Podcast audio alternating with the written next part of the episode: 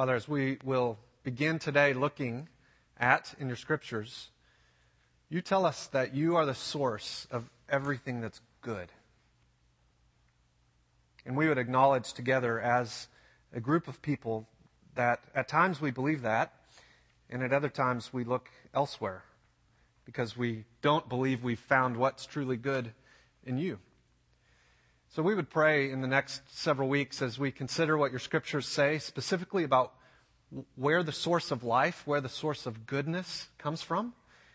And then as we consider different aspects of what can draw us away from that, we pray that this start to a new year would bring great spiritual blessings upon us. Not because we somehow deserve that or, or have earned it, but simply because you're a good God. And so as we've gathered from many different places and backgrounds, and some of us in the room are believers and others are not yet, we pray that miraculously you would use your scripture to speak to each of us in a way that would help us to know you more. And we pray all of this in Jesus' name. Amen. You can be seated. Good morning. Great to be back with you today. We're going to be in John seven this morning. It'll take us a while to get there. So uh, if you want to go ahead and turn that way, that would be great. We will start in John seven in just a couple of minutes. I know a lot of you were out of town for the holidays. Welcome back. You survived. Hope it went well. Today we're starting a new series of messages, as uh, Austin referred to. Uh, we'll talk about living water. I'll develop that theme in just a few minutes. Thank you. One of the strongest traits of our church family is our diversity.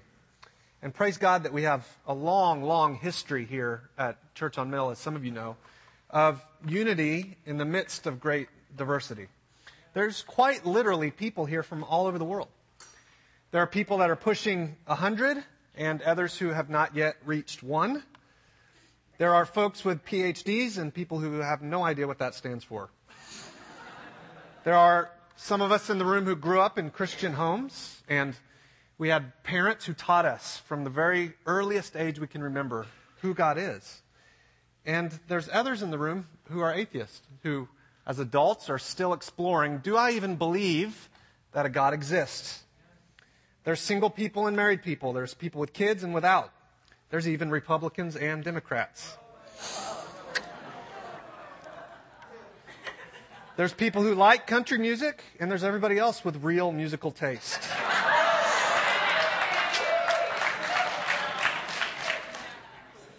There's people with a great deal of wealth, and some of us really aren't sure where our next meal is going to come from.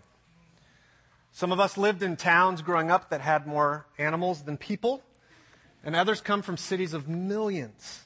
How in the world does this work? Do you recognize how unique this is? Most churches are not this way. And do you realize that it is working?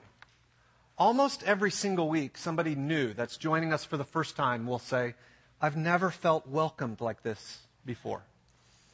It's working. What's so important and wonderful about this diversity is that the diversity isn't rooted in, in sameness. We we don't all look alike. We don't get along because we think the exact same way. What makes this diversity so great is that it's rooted in the gospel of Jesus Christ. The unity that we share is not our backgrounds, but the gospel. It's the shared belief in the core that the, of the Bible that gives us this unity. While we may disagree about peripheral things, there's certain concepts in the scriptures that bring us together with crystal clarity and absolute agreement. That's what makes this work. For example, what is Christianity? Those of us that are here today as members of Church on Mill, people who have said, I believe in Christ and I pledge my life here to help others grow, we would give the same answer to that question. At its very essence, we would say, here's what the gospel is all about. We would say that it's not principally a set of rules. We would say that's not chiefly an ethical stance. It's not a social vision for a certain kind of justice. It's not even predominantly of denomination. And it's not just saying, yes, I think that Jesus died and rose again. It is more than all of those things. Christianity is not first and foremost a set of theological principles. It involves that, but it's more than that. As you know, Christianity is God giving his life to us. That is what Christianity is, at the very bottom line essence. Christianity is people having the very real experience of being saved by God and given new life in him. Right? It's the real immediate connection of life with God. And then because we have that with God, we can share that with each other. This year, as your leaders have been praying and thinking about where God would have us go in our Sunday morning gathering time in the Scriptures, we want to spend a lot of time this year talking about how we personally together relate to God. We're going to start off the year for the next two months or so chatting about one of the most common things that keeps us from experiencing God, and that's fear. Many of us experience consistently faith-crippling fear. And so we're going to try and set up that conversation today, and then over the next several weeks, six or so, look at specific kinds of fear and what can be done about them. After that, we're planning to go through John thirteen to seventeen. So if you wanted to plan ahead, you could start meeting with a friend and just reading through those several chapters of chap- of John, the book of John. That's the, what's called the upper room discourse, this evening that the disciples shared before Jesus was arrested. It's some of the most intimate teaching in the Bible about what it means to relate to God. And then, Lord willing, maybe in the summer or the fall, we're going to look at certain roles of church leaders and how God places them in the body to help us know God more. So that's where we're headed, and uh, I look forward to sharing the Scriptures with you and others in the coming months. Let's pray, and then we'll jump into John. Father, we thank you that you have not left us without guidance. You've not left us without your voice. You've given us the Scriptures through which we can hear you. And we're a diverse group of people, and we praise you for that. That lends to a, certainly a sense of complexity among us, and yet it magnifies you. Because what brings us together isn't the fact that we dis, that we agree about a lot of things. What brings us together is not our shared cultural heritage or our economic background or how much schooling we have. What brings us together is simply the gospel of Jesus Christ. We thank you that that is a trait you've given this body, and that it, as far as I know, has always been that way. We pray as we talk in the series about the very core root of the life you promise us, and yet how we can drift away from that in fear, that you would do something supernatural in us, that you would help us to see the fears that we have, that we might turn from them to you. And we pray even that those maybe today who are with us who don't yet believe in you, that the quality of life that they see in us and the truthfulness of the Scriptures would be helpful to them, and that they would come to know you. And we would acknowledge that we're just one little group out of many across this valley and the United States and the world who are meeting around your Scriptures today, and we would pray your blessings on all of them, that your kingdom would increase. And it's in Jesus' name we pray. Amen. Before we read John seventeen, I'd love to um, introduce our newest member of our church family, Roxanne. I have not seen you. Where are you? Come on up. Um, can you come? This is, thank you. This is um, Roxanne Beasley, and we don't normally do this to everyone who joins, but I've asked Roxanne if she would come up and read our Scripture for today. Okay. Thank you.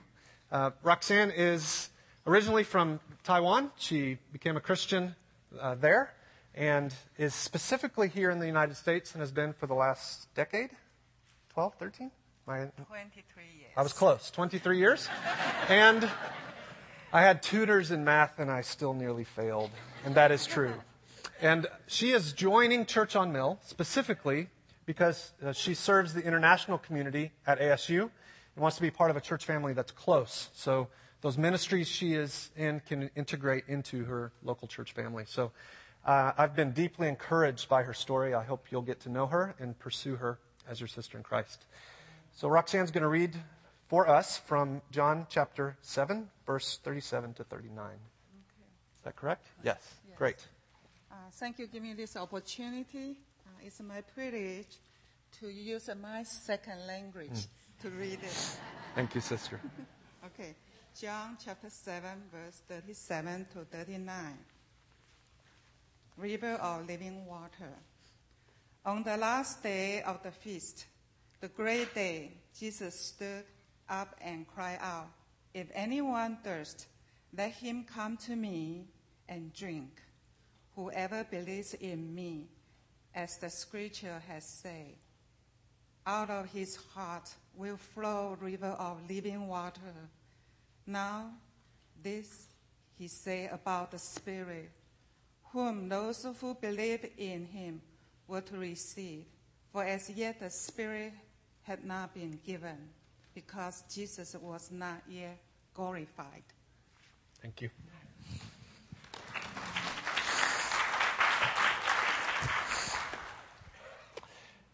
In this rather odd passage, Jesus promises the life that we all want. Life that's deep and joyful and sustaining and full. And so we want to look at that life today through considering three different words. And we'll try to bulk our time in each of those words. We're going to think about what he has said here, because it doesn't make much sense at first glance. Then we're going to consider how that life can be provided. And then if you're still here with me, we will consider but, because there's lots of objections to this. So what? What in the world is Jesus even talking about? And then how? How do we get this kind of life? And then but, that, but I thought my life was going to turn out like this. So today we'll just try to frame this conversation, and then in the coming weeks consider specifically the things that can keep this kind of life from happening. Now let's be honest, this is a rather weird passage, is it not? Especially if you're just plopping down into John and you've never heard of this before. I mean, words like feast and great day and Jesus saying, "Come to me and drink." That's disgusting. Waters flowing from our hearts and the Spirit. What is he, what is he saying? Well, look again at verse thirty-eight, for it forms the heart of this passage. "Whoever believes in me, as the scriptures have said, out of his heart will flow rivers of living water." Friends, Jesus promises a particular kind of life to everyone who is his. We'll talk in a few minutes about how to experience that life for itself, but first let's just reason together about the quality of life that he promises. Jesus says there's a life of peace, a life of meaning, a life of joy, that it's available universally to anyone who would come to him. That means that there's a life in which your sense of identity isn't wrapped up in what other people think about you, whether they like you or whether they reject you. He says there's a kind of life where you can be satisfied even if you wear worn-out, dated clothes and live in a tiny apartment with someone you don't like. He said there's a kind of life that exists without dependency upon the shape of your body or the size of your bank account or whether people responded to your latest post on Facebook or whether you're married or single or whether you have your dream job or no job at all. Jesus is, in fact, speaking of a quality of life that's so beyond what we normally think makes up life itself. He says you can have joy even if you've never met your biological father. Even if your body aches with pain every day. Even if every month you're reminded of the fact that you're childless. There's life even if you failed at something big enough that the rest of your life will be impacted by it. That's the claim Jesus is making. It's pretty big, is it not? Jesus says you can possess the ability to sit down on the inside, even if everything on the outside is crazy and it's not like you were expecting it to be at all. Jesus, in these few verses, promises peace and satisfaction, joy and meaning. All of that is bound up in those two little words, living water. Living water. Now, we are what I have been taught since living here, desert rats. So we get the picture. Have you ever been out in a Tempe summer and realized, I forgot my water? It's not good. We live somewhere that it's hot enough that it's literally dangerous to walk around the block in the summer without a bottle of water. Why? I don't know why we live here. But why? Water is life. Water's sustenance. It's absolutely essential to survival. When you turn on the faucet at home, water cleans your dishes. It cleans your body. It waters your plants. It cleans your house. It renews. It, it satisfies. You can't live without it. Jesus uses that image of what physical water provides us physically to say, I can give you spiritual water that will provide for you spiritually. Just like you must have physical water to live, spiritually you have to have the Holy Spirit to really live. That's what Jesus is saying. Now, the complication, of course, here is he says that rooted in a particular cultural con- context. And so I want to ask you to give me about ten minutes to try and explain it. And some of you are history buffs, and the three of you will enjoy this immensely. The rest of you, just tarry with me, and I think you'll find this very helpful. The setting that Jesus says this in is what gives it its life. And so if we don't understand it, it's hard to really be grasped by it. If you're new to the Bible or simply don't know this story, thanks for joining us. We're thrilled that you're here. Christianity is a historic religion. You see, it's rooted in actual events that happened to historical people. So much so that this book, the Bible, tells us if the events that claim to have been historical events didn't happen, then you're simply to be pitied for believing it. And so when we read the scriptures, we're reaching not into the stuff of fairy tales. We're, rooting, we're reaching into what we believe actually has happened in history and what we believe will happen in the future. Jesus spoke these words about living water in the city of Jerusalem at a party, an annual celebration called the Feast of Booths. So this is two thousand, okay? How many of you wrote two thousand fourteen this week over and over and over again? I did. Reach with me back to the year about thirty-two A D. The Jews at that point were in Jerusalem now, of course. The Jews at that point have been celebrating the Feast of Booths for hundreds of years. And we can't talk about every component of this, but early in the history of the nation of Israel, God intervened for the Jews in miraculous ways. You can see this in Leviticus chapter twenty-two, if you don't know what I'm talking about. So just jot that down, check it out later. But God told the Jews when he rescued them out of Egypt, every year, I want you to get back together and have the Feast of Booths. And here's essentially what would happen. People would gather from all over, come to Jerusalem, eat a bunch of food, pray, sing, enjoy friends and family. It all sounds good up to this point, right? And then they would live in little tents. It turns out camping is actually biblical. So they did lots of other interesting things too. So here's one example, and this is the perhaps oddest thing that they would do during this week-long celebration. The priest, the high priest, every year would come with a a golden spoon, and he would reach down in something called the Pool of Siloam. It still exists today. Here's what it looks like. So down where that dirt is now used to be full of water, and up most of those steps was full of water. And there's stories in the Gospels about people who wanted healing who would lay around the outside of this pool. So literally, a, it's still a place you can go to today.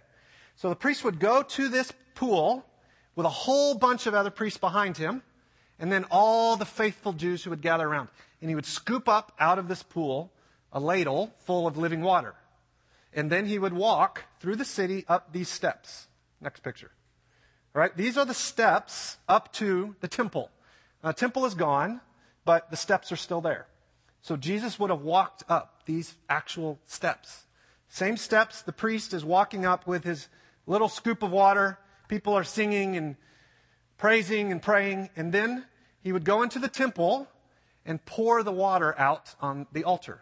So here's a, a humongous uh, model of the city. Did we put that one in there or not? Okay. So those, this is, the big building is the temple mound, the temple courts, and inside is the temple itself. Everybody see what I'm talking about? Those little tiny steps to my left, which you can hardly make out, are the steps of what's still there. So the priest would go up, he would take his water, he would pour it on the altar, and everyone would say, "Woohoo!" Actually, they would say, I have it quoted, "Give thanks to the Lord." In the message it says, "Woohoo!" And this was repeated every day for a whole week. Every day, the same ritual. Go, you scoop the water, you march through the city, you prayed or sang Psalm one thirteen to one eighteen, and then you pour out the water. They do it again, again, and again. For hundreds and hundreds and hundreds and hundreds of years. Longer, if you're a citizen of the United States, longer than our nation has existed. Longer than you can trace back any of your relatives. The same people have been doing the same thing over and over and over. And Jesus would have grown up as a boy doing this. Jesus would have gone every year and watched this happen. Kind of strange. Now, it's in this context that Jesus talks about living water, about a life of peace and satisfaction and meaning and joy. So that's the year thirty-two A D. Now go back even further, at least another twelve hundred years. And if I've really lost you at this point, just check out the book of Exodus. The second book in the Bible will tell you this whole story and a whole lot more. God's people have been caught in Egypt as slaves for centuries. And now God set them free. So they're wandering between Egypt and Israel. And Moses is their leader, and he's teaching them, here's what it means to live as God's people. That's what the book of Exodus is about. They set up tents, and they lived in groups, and in the middle of the camp was what? Anybody know? Anybody know this story? In the very middle of all of the little tents was a big tent, and this tent was called the tabernacle. It was positioned strategically in the middle of the camp as a symbolic way of God saying, I'm the center of your shared life together. I am with you. I'm identifying myself with you. Where you are, I will be. God himself chose to live among his people. That's pretty amazing. Now, you would think that would create a people who were constantly full of joy and peace and happiness and obedience. But if you've read the story, far from it. These were a grumpy, uptight, complaining people. In one particular moment, they were saying, Moses, you've brought us out here in the wilderness to die. We have no food. We have no water. Just send us back where we were slaves. We got lobster and steak there. We'll take that over starving in the wilderness. And so Moses strikes a rock, and out of that rock comes water. And so that historical event is what was celebrated when they got together in Jerusalem around the scooping of the water and the pouring of the water. And so God promised them that they would become a new nation in a new land, and their crops would be abundant, their needs would be met, and that people from all over the world would come to draw on God's life from them. So water came to symbolize all of this. I'm almost done if you're getting tired of this. Water came to symbolize all of this. So the priest, when he would scoop the water, it would be saying to all the people, look back. You exist because of God. He has sustained you. When, when you were in the wilderness and you had no food and no water, and you were as good as dead, God miraculously provided what you needed for life. And that led you to this beautiful land where you were provided everything you need. And yet you still chose to turn from me and repent. Turn from me and repent over and over and over. And so you left that land and you came back, and you left that land and you came back. But I was always faithful to you.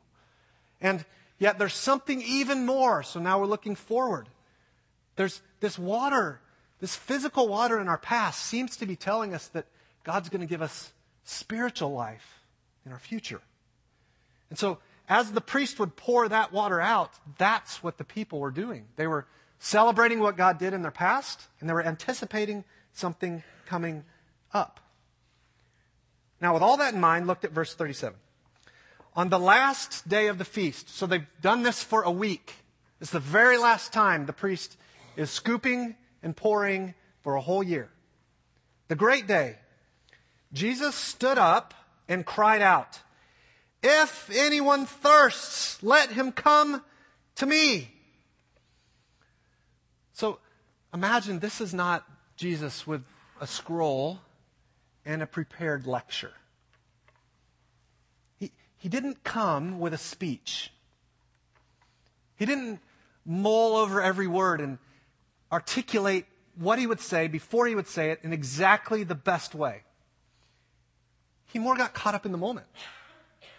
And he's watching the scoop and the singing and the singing and the praying, and he's realizing all of these people don't yet see that what they're praying for, the life they're longing for, what they're asking God to do, is already here. And so as that priest poured that water out, and the people are likely thinking, this is the last time for another year, another unanswered prayer. Jesus can't contain himself, and he yells, "I'm the one you're looking for." Wouldn't that have been an amazing moment to see? Incredible. Do you hear what God's claiming? What Jesus is saying? When God provided water in the desert, that was a picture pointing forward to me. And this ritual you do every year is fulfilled in me. I am God among you. The Messiah is me. All your thirst can be quenched in me.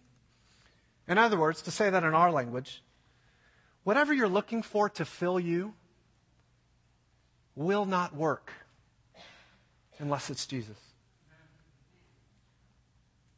If you're truly thirsty for real life, not the cotton candy kind of life where it's fun going down and then you're sick afterwards, but a life that sticks with you. I am the spring of life. I give joy and meaning and peace and fulfillment and satisfaction. You don't need to look anywhere else. That's what. That's what this Jesus is claiming in this passage. Now let's consider how. Friends, the Bible says that our deepest problems and needs are internal, not external. It says that our problems spring from within, not from without. So we're not primarily victims of what other people have done to us, although we are that. We're primarily people who have experienced our own internal struggles and have chosen poorly. God is good, he's holy, he's pure, he's just, he's gracious, he's loving, he's merciful. He's in charge of everything there is, and yet he knows you, and he loves you. And he wants to be in relationship with each and every one of us. But the block that impedes that is our internal problem of, of disobedience. It's instead of choosing to follow God, we look for life everywhere else. The theological word for that is sin. And this sin is so pervasive that it renders all of us helpless before God, unable to do anything spiritually good that would fix it. And yet, while humanity was in this state, State, God sent Jesus. Jesus left heaven, came to earth, became a man, lived in perfect relationship with the Father, and then yielded his life. Why? So that his life could be exchanged for our sin. And so that our sin could be exchanged for his life. That's Christianity. Christianity at its very core is the message that God gave up his life so that we could have it.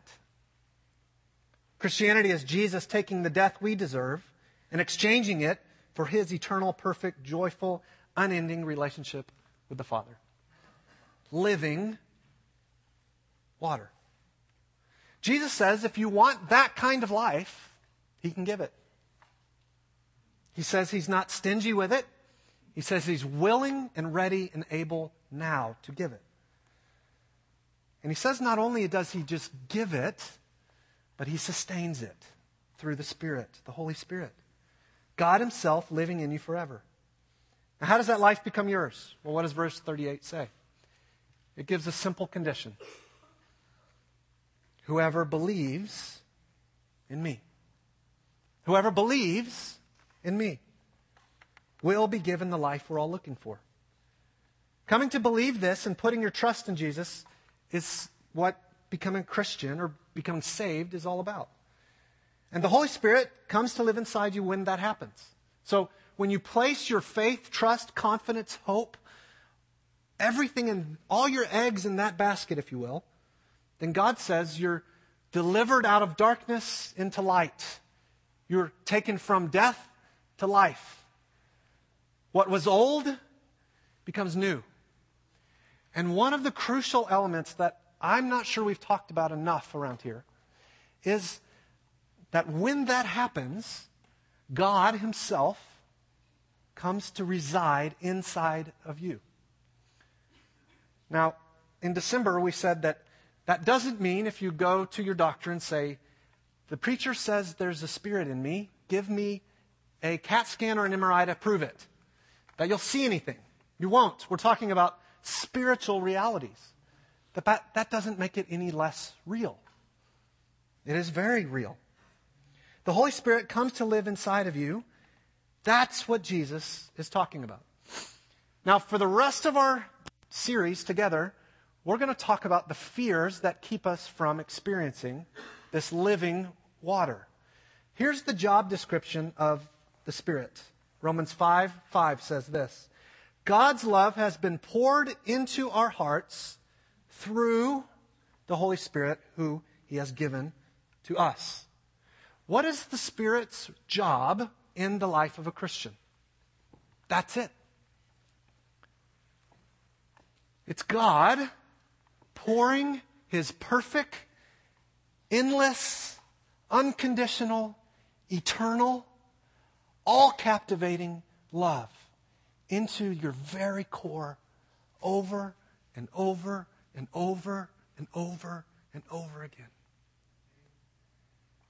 And he's doing that through his Spirit, who isn't going to be given, but has already been given.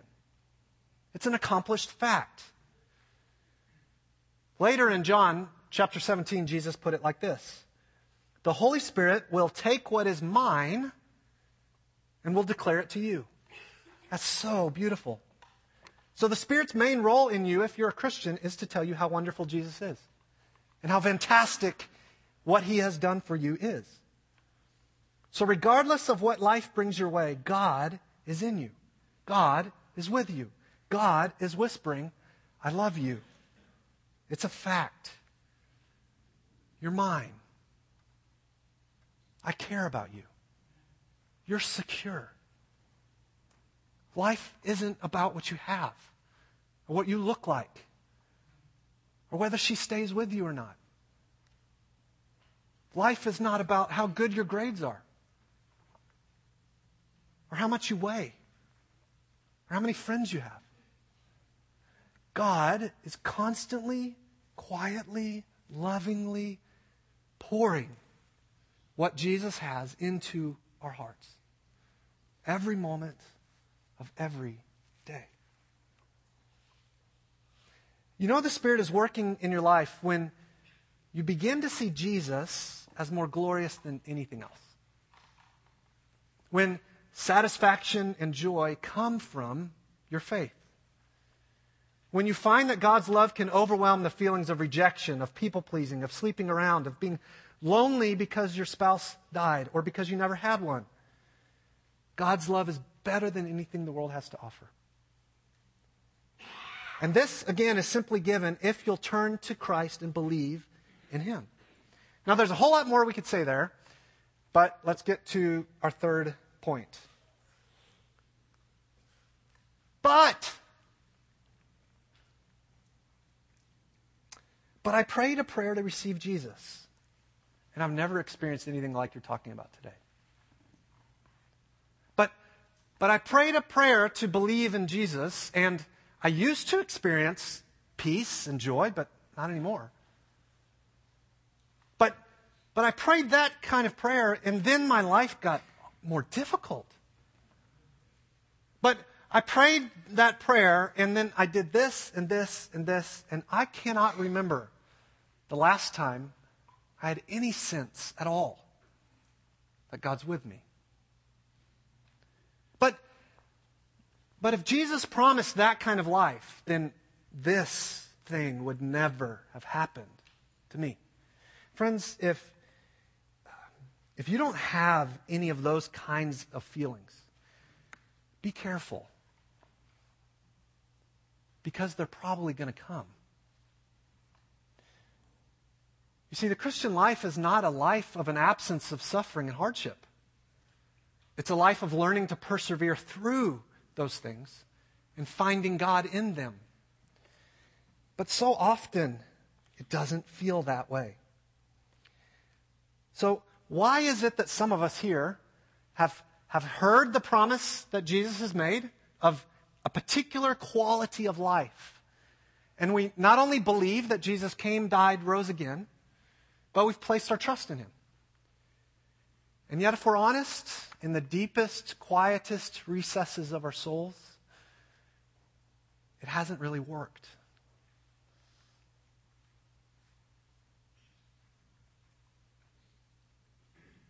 The, the life I've been talking about sounds really good.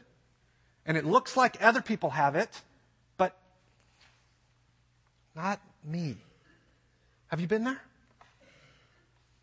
Why does that happen? Why can we feel spiritually dehydrated instead of being springs of living water? Well, there's a lot of reasons.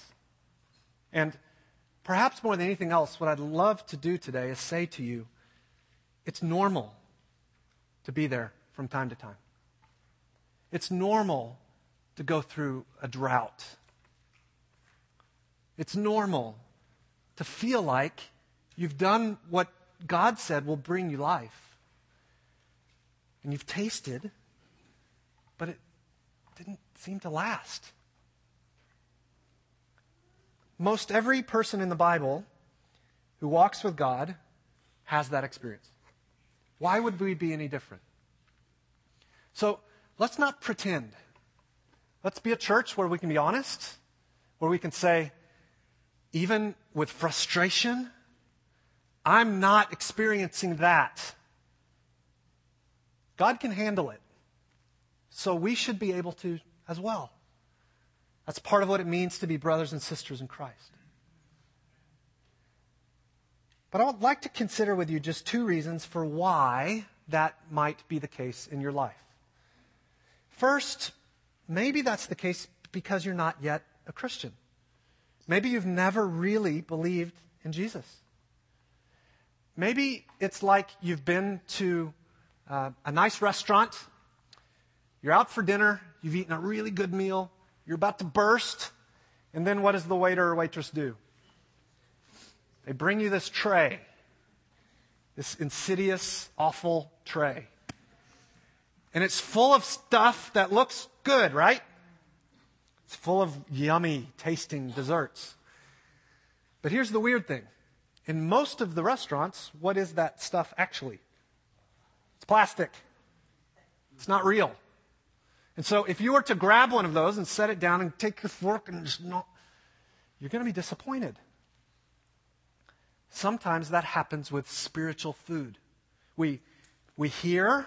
We see, we look at, but it turns out what people have promised us isn't the real thing.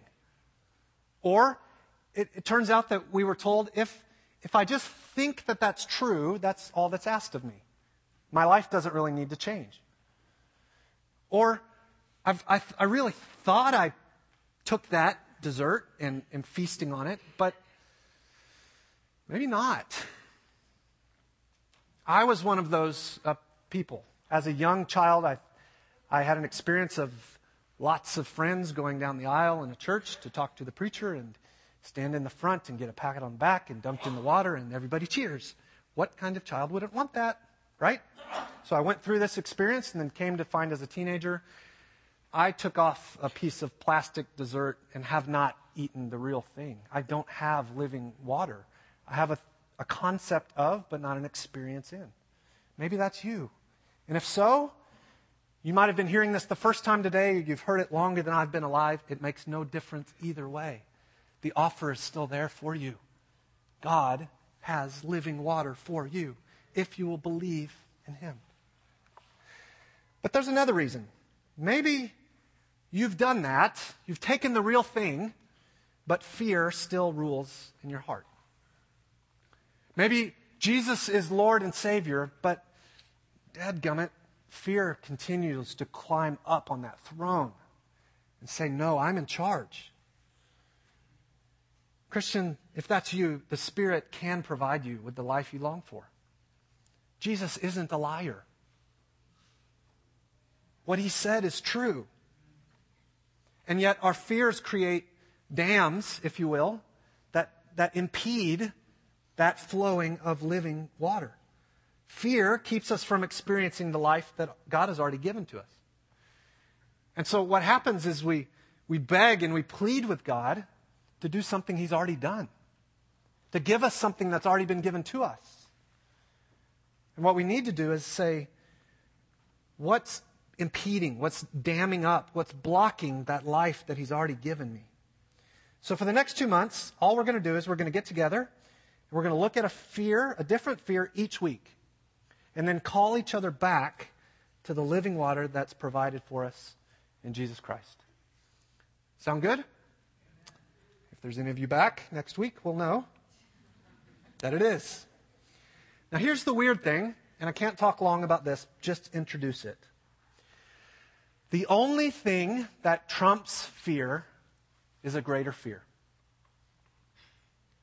So when you think about fear, and you begin praying about that and considering in your own life, in the life of those in your gospel community, people you're discipling, friends you're bringing along who are not yet believers, and you think about, where do I battle and struggle with fear? The most common command in the scriptures is fear not. And yet the same book also tells us the only way to fear not is to fear. The only way to fear, the only way not to fear lesser things is to fear something or someone greater. Now that is confusing. How does fear trump fear? Well, it does. Because it turns out an awe, a respect, a reverence, a submission to God. Not once, not twice, but over and over and over and over is the only thing that conquers fear. That's it. So not a fear of punishment, not a fear of retribution, not a fear of anger, but a respect, an awe, a God, you're in charge and I'm not. That's the only thing that beats fear. If you know that today,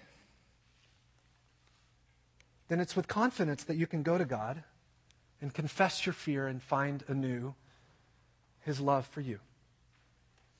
And if you're here today and you know that you've never really come to Jesus for life, what a way to start a new year. To say, God, I've not ever turned to you, believed in you, put my hope in you. And I want to do that today. There is no magic formula for that.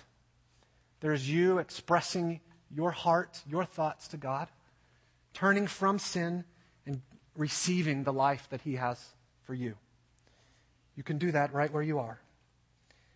And if you're saved and you're not experiencing this kind of life, then would you, before you leave this room, do something bold? And that's be honest with God. And then go to a fellow brother and sister in Christ and ask him or her, would you walk with me over the next month, two months? Help me by praying for me that I would understand, where am I bowing to a lesser fear instead of to the God who's promised life? I believe God has something big for us in this. And so let's ask him to do his work. Father, we're not people who deserve living water, life, your life in us. And yet, it is so clearly what you do promise us.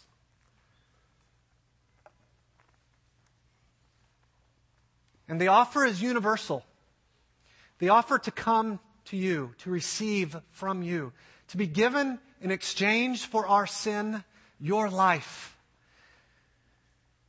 And there are certainly elements to that that for us that live in a scientific, open books and see and comprehend and grasp every element of everything before we'll believe it, we have to lay that down.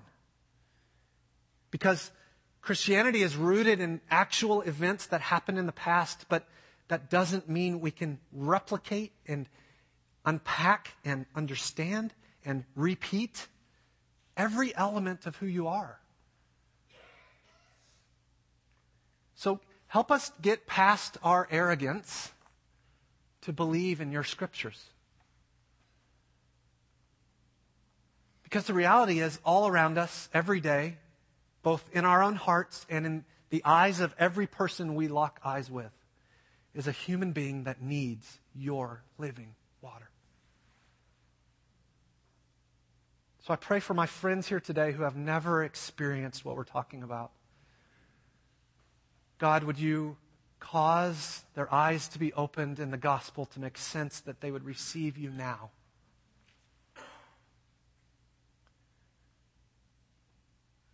And Lord, for my brothers and sisters in the room who have come to you and believed and placed trust in you, and you've given them your life, I would be at the front of the line of people saying, yes, but it doesn't feel like that every day. And is it not true then?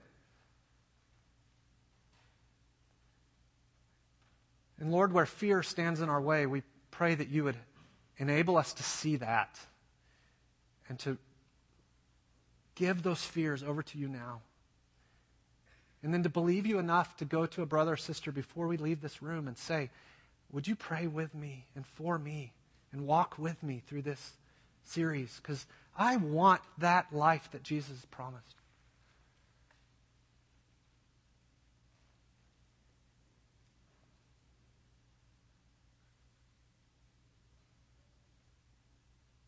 Father, our passion as a church is not that we would only believe in particular things, but that we'd be known as a people where you are. And it's in Jesus' name we pray. Amen.